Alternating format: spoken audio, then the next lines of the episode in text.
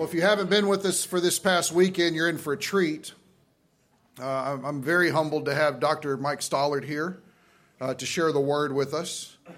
Uh, he teaches at the PhD level in many different seminaries.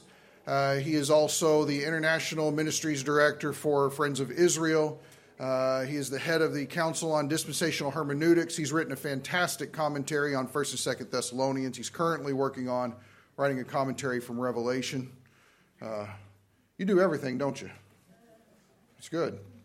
Church planter? Yeah. Church planter, pastor for many years, songwriter. I'm listening to his CD right now to help get doctrine in people's minds. It's great. So, very, very thankful to have him here. Would you welcome him? What's that? Aerospace engineer. What? Anything else? Girl Scout cookie champion? I don't know. Um,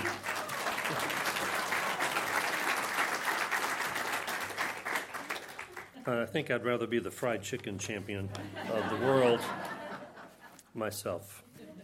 It's good to be with you. Uh, you know, I've enjoyed uh, the conference, and um, I'm, I'm, I'm, sad that Paul Benware was not able to come due to illness, and uh, uh wanted to renew my friendship with him from uh, conferences uh, we've shared in the past. But I'm happy to take his place and do my best to speak to you here today. In fact, I've enjoyed my time so much, I'd come back next week. Um, but my wife won't let me, so uh, that's where we are on that. I wanted to share a little bit, you know, my terms, my ministry as the international director of the Friends of Israel. Uh, I oversee all the international workers uh, that we have. And right now, we are in nine countries. Uh, and of course, we have a very uh, narrow scope in terms of our ministry. Uh, we, you know, I like to say it in two basic things. We do outreach to Jewish people. Uh, that includes a lot of things. That includes standing up against anti Semitism, which is roaring its head right now.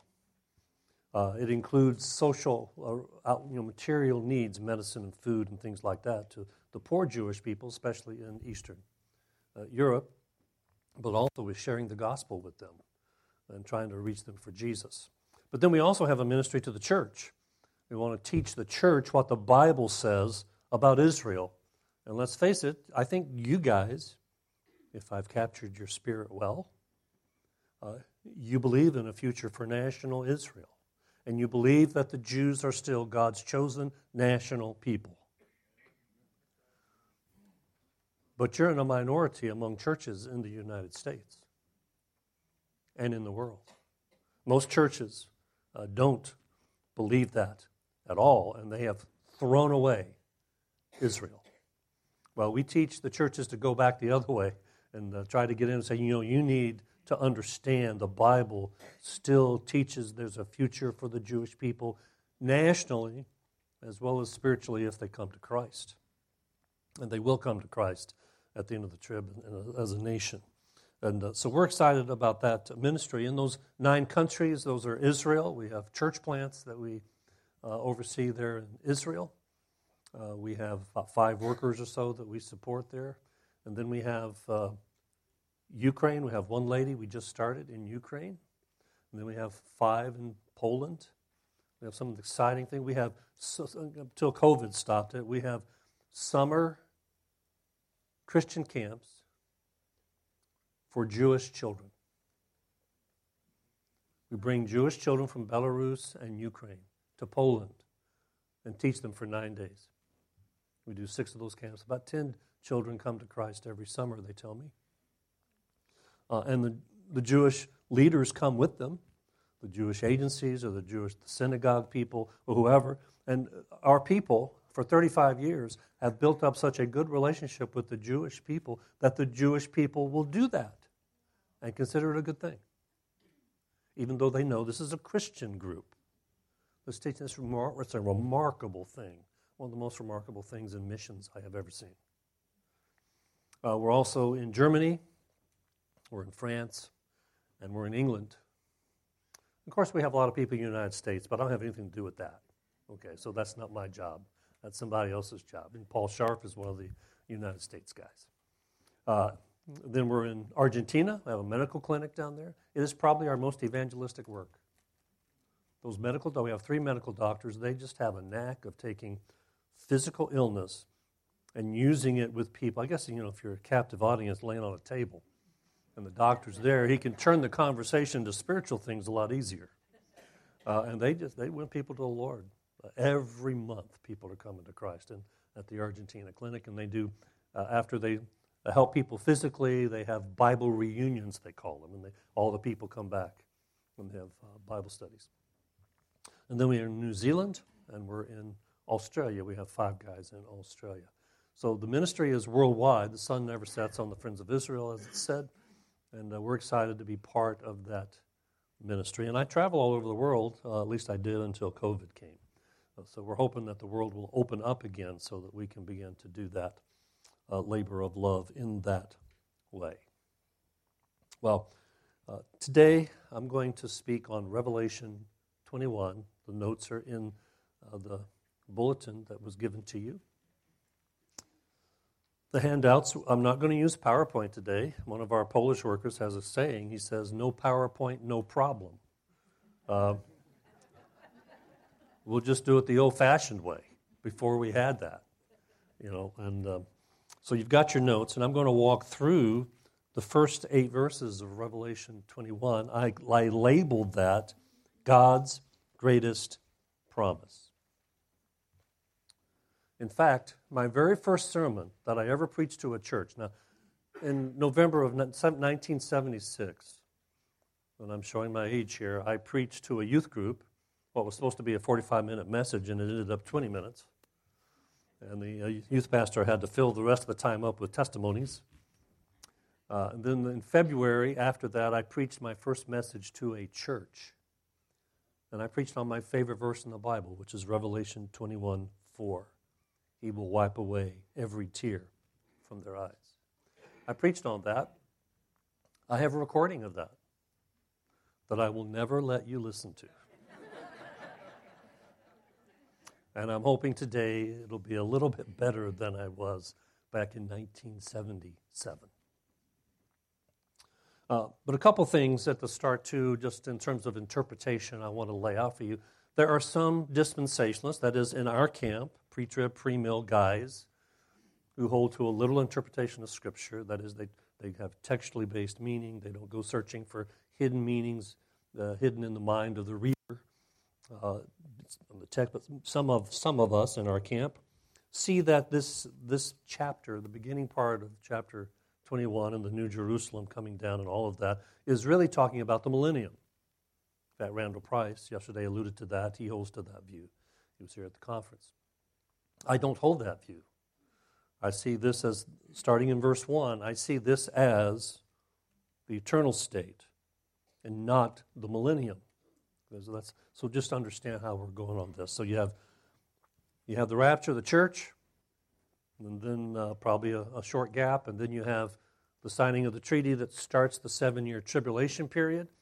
At the end of the tribulation period, Jesus returns to earth, puts his feet on the Mount of Olives, starts the earthly millennial kingdom that lasts for precisely a thousand years. I take that literally. It's not an indefinite period of time. And then at the end of that, there's some things that happen, uh, but then transition is made into the eternal state. And I see this chapter, in chapter 22, except for the epilogue at the end, as a reference to the eternal state. Now, second thing, caveat here. If I were to ask you this question, I wonder what your answer would be. If I ask you, how long is God's coming kingdom? What would you say? Okay? I appreciate that answer. I used to always ask my students that when I was a seminary professor, and uh, some of them would say a thousand years. Well, you understand how they get that, right? It's in Revelation 20. He's coming back and reign for a thousand years. And then I'd take him over to Daniel 7, 13, and 14 where he says the kingdom is forever. The Son of Man comes to the Ancient of Days, receives a kingdom that's forever. In fact, in verse 18, it uses even strongly the strongest way in Hebrew to say this thing will never end to the forever of the forevers. It's just strong. I take them there and make them think about that. And then if, if they answer the question, it's forever, I take them over to Revelation 20 and say, well, what's this thousand year stuff about? I'm not sure we've handled some of this well. John Calvin, you've heard of him, right? John Calvin? Everybody here love John Calvin? He's a brother in Christ. We love him. Okay. And, and he's, he's a little better in his theology today than he was back then. Uh, but he was an amillennialist, and he rejected premillennialism. He rejected that Jesus was coming back to set up an earthly kingdom for a thousand years. He rejected that. And the reason he rejected it, or one of the reasons he rejected it, he said it very clearly, is that the premillennialists, you and me, limit the kingdom to a thousand years, and everybody knows it's forever. That's how he was thinking. And sometimes we talk and write as if that, that comes across that way. And we say, okay, the, the millennium fulfills all the promises to Abraham and David. Wait a minute. How can a thousand years fulfill a forever promise? You see, the promise, the prophets knew nothing about the thousand years. They looked down the corridor of time and they saw a kingdom that was a forever kingdom. So I think we haven't handled some of these things well. And so I just want you to understand when we make the shift from the millennium of chapter 20 to the eternal state, the kingdom doesn't stop. And here's how I say it the millennium is the kickoff party for God's forever kingdom. We're going to have a thousand year celebration. Now, there's going to be a lot of other things happening, and God frames certain things. We wouldn't be able to solve some knotty problems out of Isaiah 65 if we didn't know about that thousand year period, but that's another sermon. So, that is as a background for what we're going to talk about today. This is God's greatest promise. That's my language. He doesn't say that. He doesn't label this. This is my greatest promise. Here it is. It's what I call the, the greatest promise. I can't think of anything better than any, any promise in the Word of God than what's in this chapter. So let's get into it. Uh, when we come to verse 1, the new heaven and earth, that's Romans 2 in your outline. It says, I saw a new heaven and a new earth, for the first heaven and the first earth passed away, and there is no longer any sea. So, you, first off, you're confronted with the idea of the new heaven. Now, the word heaven is used in three different ways in the Bible. Paul talks about being caught up to the third heaven. I take that as the abode of God, where God lives. But then there's heaven as the cosmic space, where the stars exist. And then there's heaven as the atmosphere, where the birds fly. And you can actually find passages where heaven is used of those three things. Now, heaven is the abode of God. Wait a minute, isn't God everywhere all the time? We went over this yesterday. Isn't God everywhere all the time? Yes but he chooses to localize his presence in certain ways. Uh, for example, the pillar of fire, right? That's a localized presence of God. The burning bush, the cloud, the Shekinah glory, the tabernacle. He localized his presence and showed up there at the temple. He localized his presence. For Christians today, he localizes his presence in the collective gathering of the saints, but also inside our bodies. Our bodies are the temple of the Lord. He localizes his presence. He localized his presence permanently in the incarnation with Jesus. So he has localized his presence in many ways. And one of those ways he localizes his presence is this abode, the thing he calls where he lives. Is it a real place outside the universe or is it in the universe? Uh, you'll have to ask him. But one day it's going to be clearly part of our world order. Now, so that the heaven here is probably not that. The New Jerusalem is that. It's going to be later. So here it's probably referring to cosmic space, or in verse 1, or the, the atmosphere and then the new earth. Now, that raises the question new atmosphere, new earth. Is God going to destroy the old earth, the earth we're on now? Just vaporize it? and give us a new planet? Or is he going to renovate the old planet and produce something new out of it? Okay. So that's why I say in the notes purification or annihilation. And 2 Peter 3 uses very strong language. It talks about the, uh, elements melting with fervent heat. And uh, there's a debate about whether that's at the beginning of the millennium or at the end. I lean toward it being at the end. And as, that's part of the discussion of uh, the purification, or is, does he annihilate the old planet and just create a new one for us? Well, I don't think it's annihilation. I think it's purification, it's renovation. Why? Because if he just destroyed the old earth and gave us a new one, the old earth would not be redeemed. And the Bible tells us in Romans 8 that all creation will be redeemed. God's going to redeem it, He's not going to throw it away.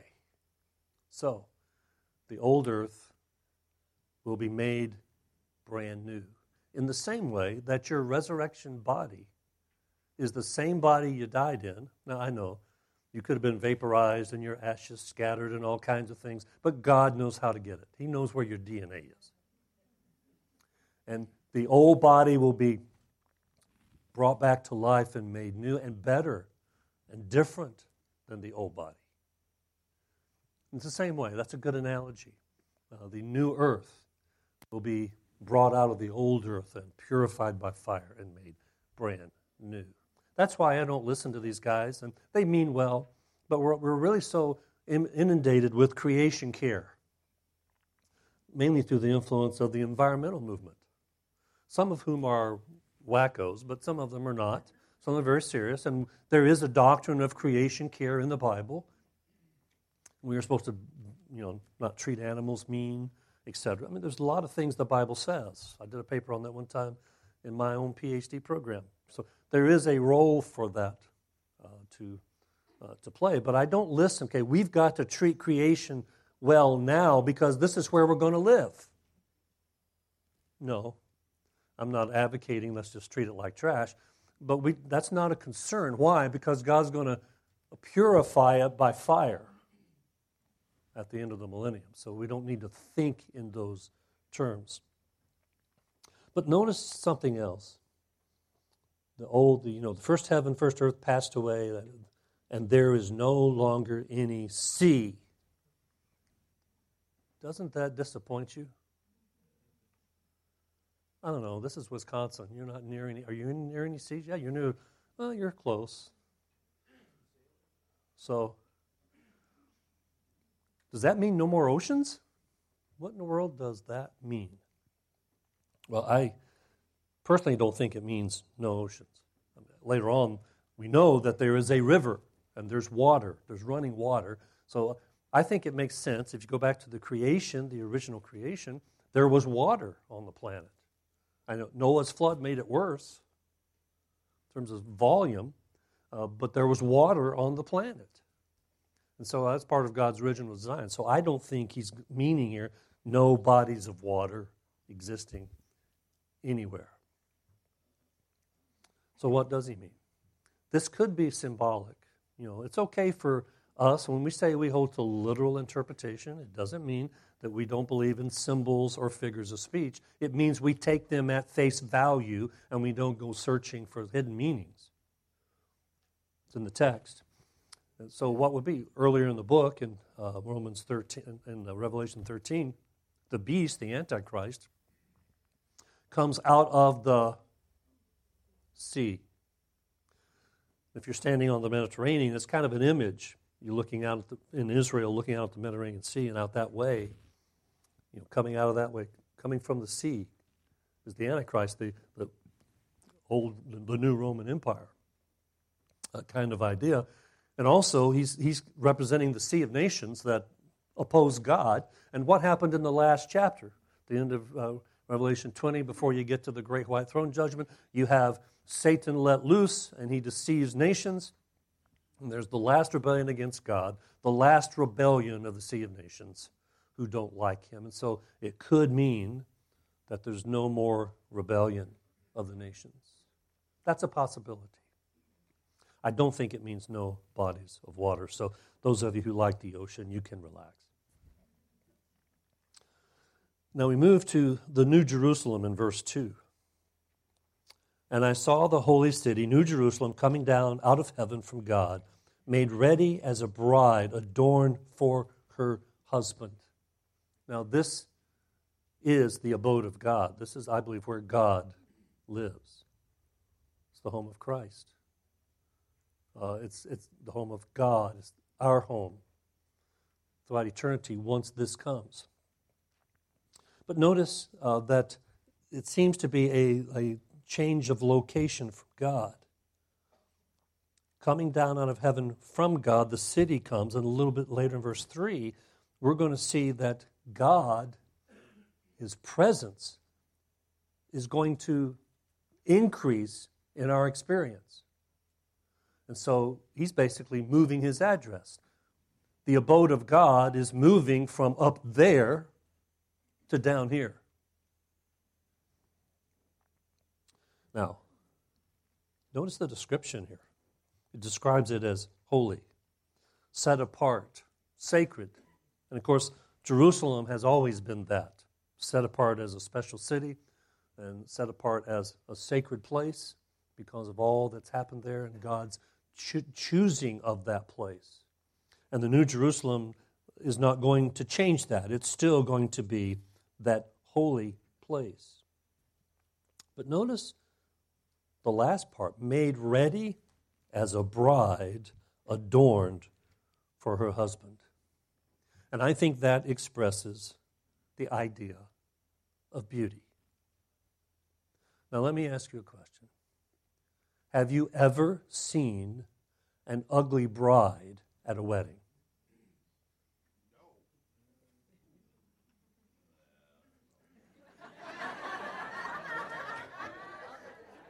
Now, if, if you have seen an ugly bride, do not tell me. I don't want you to mess with my mind.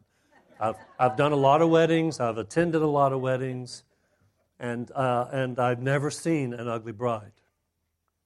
I mean, there's a reason they call you gals the fairer sex, and that's because you are. And somehow you have some skills uh, to really make yourself look nice on that grand day of wedding. Now, I don't say you have to get married to look good, uh, but uh, but you just have that ability. And so when I'm up at the front as the pastor about to officiate this wedding, you know, and then the, the groom the, the groom comes out with his his guys, and we're waiting for you know, everybody comes in, we're waiting for the bride, right? That's the moment, right? Then she's standing at the back of the room, and she comes out, and he and I always when she when you can first see her, I always look over at the groom. I want to see the twinkle in his eye when he sees her. I want you to capture that moment. That's how God wants us to feel right here about this city that is our future. This city that is for us is as beautiful as that bride about to walk down the aisle, adorned for her husband. Now, when you look at the rest of the description, come down to verse 9. And one of the reasons, by the way, that I don't see this as relating to the millennium, and also some people who say this is talking about the millennium see the, the city doesn't descend all the way to the earth, it kind of stays up in the sky. And, and they're trying to keep Israel and the church separate. That's really what they're trying to do. I don't think it's necessary to do that. And one of the reasons I, I think this is the eternal state is that the whole rest of the chapter uh, kind of uh, expounds upon uh, verses 1 to 7. But notice the description in verse, beginning of verse 9. I want to go through this. One of the seven angels who had the seven bowls full of the seven last plagues came and spoke with me, saying, Come here, I will show you the bride, the wife of the Lamb. And he carried me away in the Spirit to a great and high mountain and showed me the holy city, Jerusalem, coming down out of heaven from God. Now, I don't think this is an equation. Some people take it that way. Bride equals church equals the city. That's not really what he's saying. He's, going to, he's showing the place where the bride lives. I'm going to show you the bride. Let me go take you to the place where they, she lives so you can see her. That's the idea. Okay? Having the glory of God, her brilliance was like a very costly stone, as a stone of crystal clear jasper, It had a great and high wall with 12 gates, and, and the gates uh, had 12 angels, and the names were written on them, which are those of the 12 tribes of the sons of Israel. There were three gates on the east, three gates on the north, three gates on the south, three gates on the west. And the wall of the city had 12 foundation stones, and on them were the 12 names of the 12 apostles of the Lamb. And the one who spoke with me had a gold measuring rod to measure the city and its gates and its wall. And the city is laid out as square, and its length is as great as the width. And he measured the city with the rod, 1,500 miles. Its length and width and height are equal. And he measured its walls 72 yards, according to human measurements, which are also angelic measurements. And the material of the wall was jasper, and the city was pure gold like clear glass. The foundation stones of the city wall were adorned with every kind of precious stone. The first foundation stone was jasper, the second sapphire, the third chalcedony, the fourth emerald, the fifth sardonyx, the sixth sardius, the seventh chrysolite, the eighth beryl, the ninth topaz, the tenth chrysoprase, the eleventh jacinth, the twelfth amethyst. I had to practice to read that. And the twelve gates were twelve pearls. Each one of the gates was a single pearl. Do you know what that means? That means the clams in the eternal state are pretty big. and the street of the city was pure gold, like transparent glass. Streets of gold and pearly gates. Preachers didn't make that up. Comes right out of the Bible. I take it at face value. God's making something nice for us. I know some of you want your log cabin out in the woods by the creek. Yeah, no, I want my golden condo. That's what I want. and I saw no temple in it, etc. And he goes on. But this description of the city, the magnificent beauty of the city, as a bride adorned for her husband, coming out of heaven. And the point is, coming to earth. And that takes us to verse 3 and the presence of God. In verse 3, I heard a loud voice from the throne saying, Behold, the tabernacle of God is among men. That's why it has to come all the way down, I think. And he shall dwell among them, and they shall be his people, and God himself shall be among them. The full presence of the triune God. Now, if you go back to the millennium, the thousand years, where's Jesus? On the throne of David in Jerusalem. Where's the Father? During the millennium, where's the Father? The Father is still in heaven. In the millennium, we can still pray, Our Father who art in heaven. Now, we'll even pray that in eternal state, but heaven came down our Father. The Father's in heaven. Christ is here. The Spirit's everywhere. They're all everywhere in a sense. But you understand how the picture is given. And then now here, what's different? Here, it's the fullness of the triune God that comes down. And you and I will experience the presence of God like nothing we've ever experienced. And you've had moments C.S. Lewis called them uh, surprise by joy moments, uh, where you've had unique experiences of God's presence in your life as a believer. You've had, you know, God didn't leave you during the mundane moments of life, but there are more of those than there are the special moments. But none of those will match this we will be inundated with His presence. And just think about that. In that day, Jeremy will not have to come bother me with any Bible questions. he can just walk right over to Jesus and the Father and the Holy Spirit and ask. You see later in the chapter that's true. Verse 22 through 26, and I saw no temple in it. Why? The temple represented the presence of God. But his presence is so full, there's no need. That's what it says. Uh, for the Lord God, the Almighty, and the Lamb are its temple. The presence of God is so full. And the nation shall walk by its light, and the kings of the earth shall bring their glory into it. And in the daytime, for there shall be no night there, the gates shall never be closed, and they shall bring the glory and the honor of the nations into it, etc. It's a very beautiful picture of God changing his address and his full presence overwhelming us. But then we come to uh, the top right column of my outline on the page there, what I am calling God's greatest promise. No more curse, verses 4 and 5. Look at verse 4.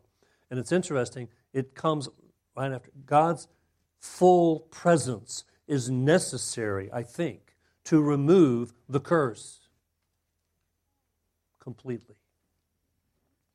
And he shall wipe away every tear from their eyes, and there shall no longer be any death, there shall be no longer any mourning or crying or pain. The first things have passed away. This is God's action to keep his greatest promise, to make all things right. You know, this is the moment that I wish God would hit the fast forward button and get us there. There's going to be a lot of time. I mean, there's a thousand and seven years at least between now and then. If his rap- the rapture were to happen today. And I just long in my heart and my soul for that time when this will be true for everyone. Notice chapter 22, verse 3. There will no longer be any curse, and the throne of the God and the Lamb shall be in it, and his bondservants shall serve him. They shall see his face, and his name shall be on their foreheads. The closeness of our relationship and the presence of God removes the curse. And I want you to know that's more than Adam and Eve ever had. See, they had bodies that could sin, they had bodies that could die. You and I are going to have bodies that can't sin and bodies that can't die. And we're going to experience the full presence of God, I think, beyond what they even experienced in the garden before the fall. I can't wait.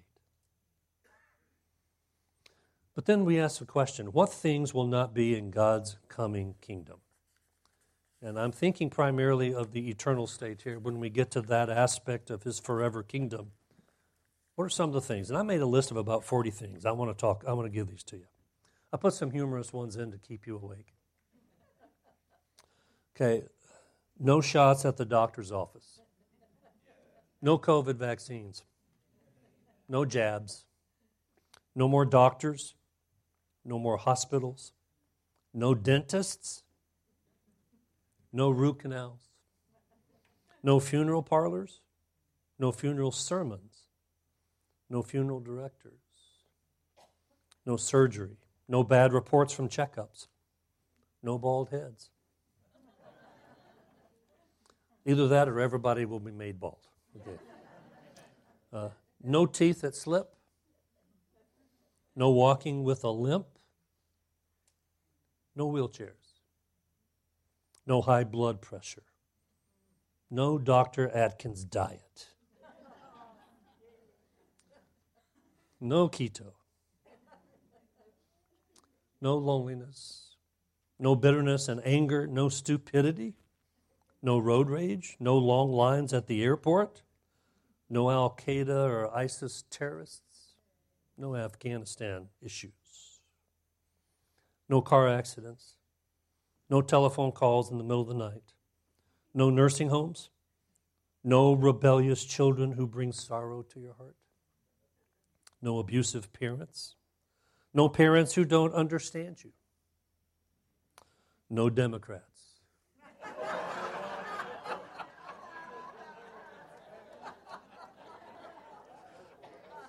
Do you know the next one on my list?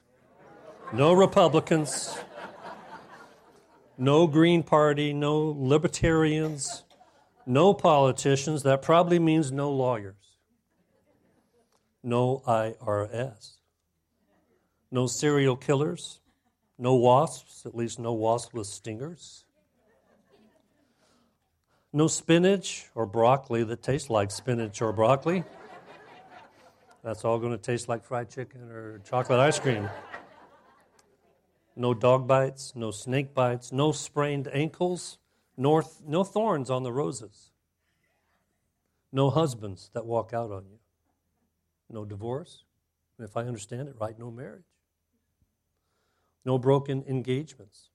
No fights with your boss. No pink slips where you lose your job. No monthly bills. No bad relationships that make you cry. No trashy music. No bad TV programs. No bad movies. No bad language. No pornography. No perversion. No temptation. No bad thoughts. No pets that die.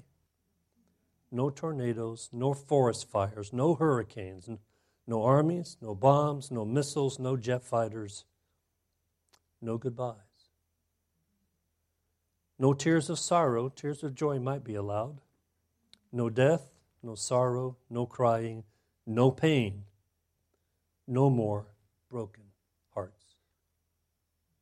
That is God's greatest promise to us.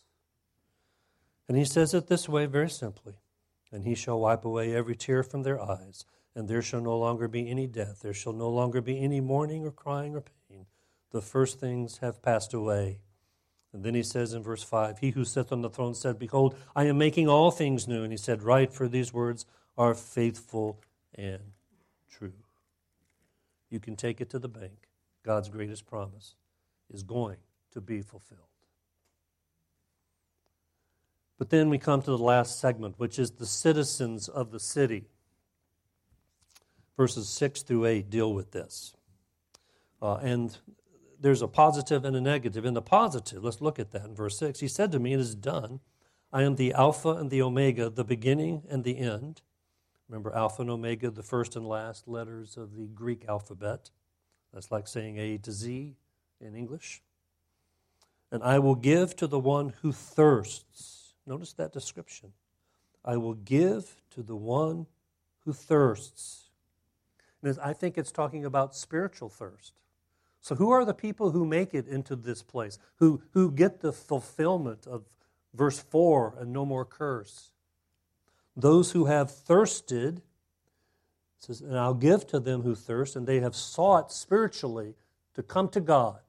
And they Obviously, in the context of the whole book, they come to God through faith in Christ. And notice how it says, from the spring of the water of life without cost. That's freely. Okay, let me say it this way that's free grace. Did you know there's no such thing as a bragger in heaven? If you think that you deserve to go to heaven, you're not going there. The only people who go to heaven are those who have admitted to God they don't deserve it and have just cast themselves at His mercy through Jesus. You see, there are no braggers in heaven. We could not do enough good deeds to buy one splinter of the cross that Jesus died on. It is freely given to us from God. Salvation is by grace alone, through faith alone, in Christ alone. Don't ever forget that. Now, our good deeds matter for other purposes, but not for us to have a presence in this place that's being described. But also describes these particular ones as overcomers. Verse 7 he who overcomes shall inherit these things, and I will be his God, and he will be my son. So, who is an overcomer? That word's used earlier in chapters 2 and 3, quite a bit in the book of Revelation. In 1 John, John the Apostle, who also wrote the book of Revelation, describes it as uh, the overcome, what overcomes the world, even our what? Faith. So it's faith in Christ. In other words, becoming a believer. An overcomer is a believer. A believer is an overcomer. That's how he's using the language, and so he describes it in those terms. He who overcomes shall inherit these things, all these things that we've described in this chapter, is received by every single believer. Also, a little bit later in chapter 21, it gives another way. If you look at verse 27, nothing unclean and no one who practices abomination and lying shall ever come into it. In other words, there's no sin in the New Jerusalem, but only those whose names are written in the Lamb's Book of Life. You know, God keeps good books, and He knows those who are His. And so, those who have been saved, those who are part of the elect, as we might say it that way, known by God, are those who are citizens of this wonderful city, the abode of God, which has come down to earth and plastered us with the presence of God that ends the curse.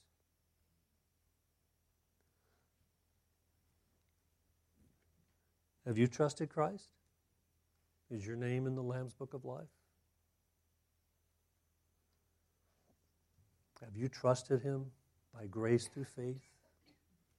If you haven't, let me t- just urge you to consider His claims upon your life. Trust Jesus, who died on the cross, taking away your sin.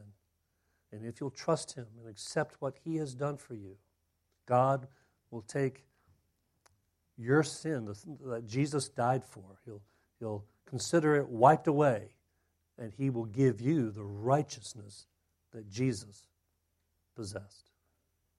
And what does that mean? That means God will look at you as if you're Jesus. Now, He knows you're not. God's smart. He knows you're not. But He's going to treat you like you're Jesus if you've trusted Him. You're in union with Christ when you get saved. And God forgives you of all your sin. It is a story of amazing grace. But sadly, not everyone will be in that number. Notice verse 8. The list, but for the cowardly and unbelieving and abominable and murderers and immoral persons and sorcerers and idolaters and all liars. Their part will be in the lake that burns with fire and brimstone, which is the second death. We saw that described graphically at the end of chapter 20. Now, you say, well, wait a minute, uh, Brother Mike. There are times in my life as a Christian I've been cowardly, and there are times I've struggled with not believing. I've done abominable things. I don't think I've murdered anybody. Immoral sorcerer. Not sure what that means. He said, idolater. Yeah, I've kind of worshiped other things, maybe myself, and I've lied. Does that mean I'm not a citizen of the city? And I'm a citizen of the lake of fire instead? No, that's not what that means. What it means is the people who have who are lost, the people who have rejected God's solution to sin, will stand before God as they are. They won't have a backup like we have. If we're saved, well, our backup, he's actually more than a backup, is Jesus.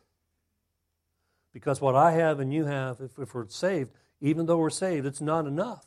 That's why we have to have Jesus. It's His righteousness, His perfect record. You see, God doesn't just weigh good and bad. So you have more good than bad, you make it. That's not the way that works. You've got to be perfect. And I can tell by looking at each one of you that you're not. And all you have to do is call my wife and she'll tell you I'm not. Okay. We're not perfect people, and but God demands that. He can't let sin coexist with his eternal presence. It all has to be dealt with.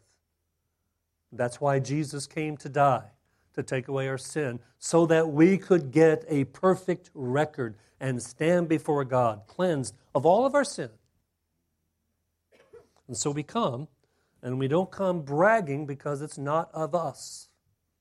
We come in humble faith, trusting Christ and Him alone. But these people will have to stand before God. If they're unbelievers, they'll have to account for these things in their lives on their own without any help.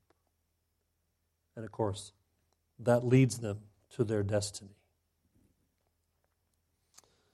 Revelation 21, verse 27, again, we read it before, uh, you know, mentions the unclean, those who practice abomination and lying, never coming into the city. And 22:15 also says, outside the city there are dogs and sorcerers and immoral persons, murderers, idolaters, and everyone who loves and practices lying. Some people think that's a, that means it's a millennium and outside the city there's these things. No, I just think it means there's no such thing as these things in the city. And the people who are these things are lost without God. And their city, their destiny, is the lake of fire. If we believe these things as Christians, and we should because they're in the text of the Bible, it should affect how we live. For one thing, you should not fret about your own destiny. You shouldn't be a worrywart. You should have full assurance of your faith. I know some people honestly struggle with that. But you need to just trust the Lord and live in joy. See, if you live in joy, you're free. You have, you have assurance and eternal security, and you have the ability out of joy to focus on other people instead of yourself. See, if you're worried about falling into sin and not making it or losing your salvation, you're all, you got to spend time on yourself. You have to concentrate on not stepping in a ditch in your life. But we don't worry about that. Yeah, we worry about ditches. We try to walk around them instead of fall into them. But we're free to focus on other people because we don't have to be so focused on ourselves and our own salvation because it's already been taken care of by Christ. So that's one of the implications of this. And, and just the general joy of being a believer. But the negative part of that is there are people we know and we love who right now, if, if this was decided right now, their destiny would be the lake of fire. Shortly after I became a Christian in 1974, I had a dream. It's one of those vivid dreams that you never forget. You have dreams like that? I've had a few of those. Most of them evaporate after, you know, half a second. But this one I remember. I dreamed that I was at the last judgment. Now remember I'm a young Christian and I don't know all the various judgments and everything in the Bible. I just picked this big giant field on some planet. You know, we're all there. These are the people that made it to heaven. It's a big crowd. And in my dream, I'm going from person to person asking about a loved one of mine. Have you seen them? And nobody'd seen them. And I go through my dream over and over and over again, not finding that person. And when I woke up, I had such a feeling of dread. That person I've been praying for since 1974. And I'm praying that person will come to Christ before it's too late. And all of us need to take seriously the commands of Christ to share our faith, to let people know there is a heaven that we need to desire, and there is a hell that needs to be shunned. And let's not fail those that God has called us to reach. Let's pray. Father in heaven, thank you so much for your written word. I thank you for your greatest promise. And I thank you that you've made such great things our future and that you laid them out there to give us hope that we might live in this horrible world at times, still with great encouragement that we can endure knowing uh, that day comes after night, and the goodness comes after the bad. And we're grateful for that. And Lord, help us to use this to motivate us to reach other people with your message. In Jesus' name I pray. Amen.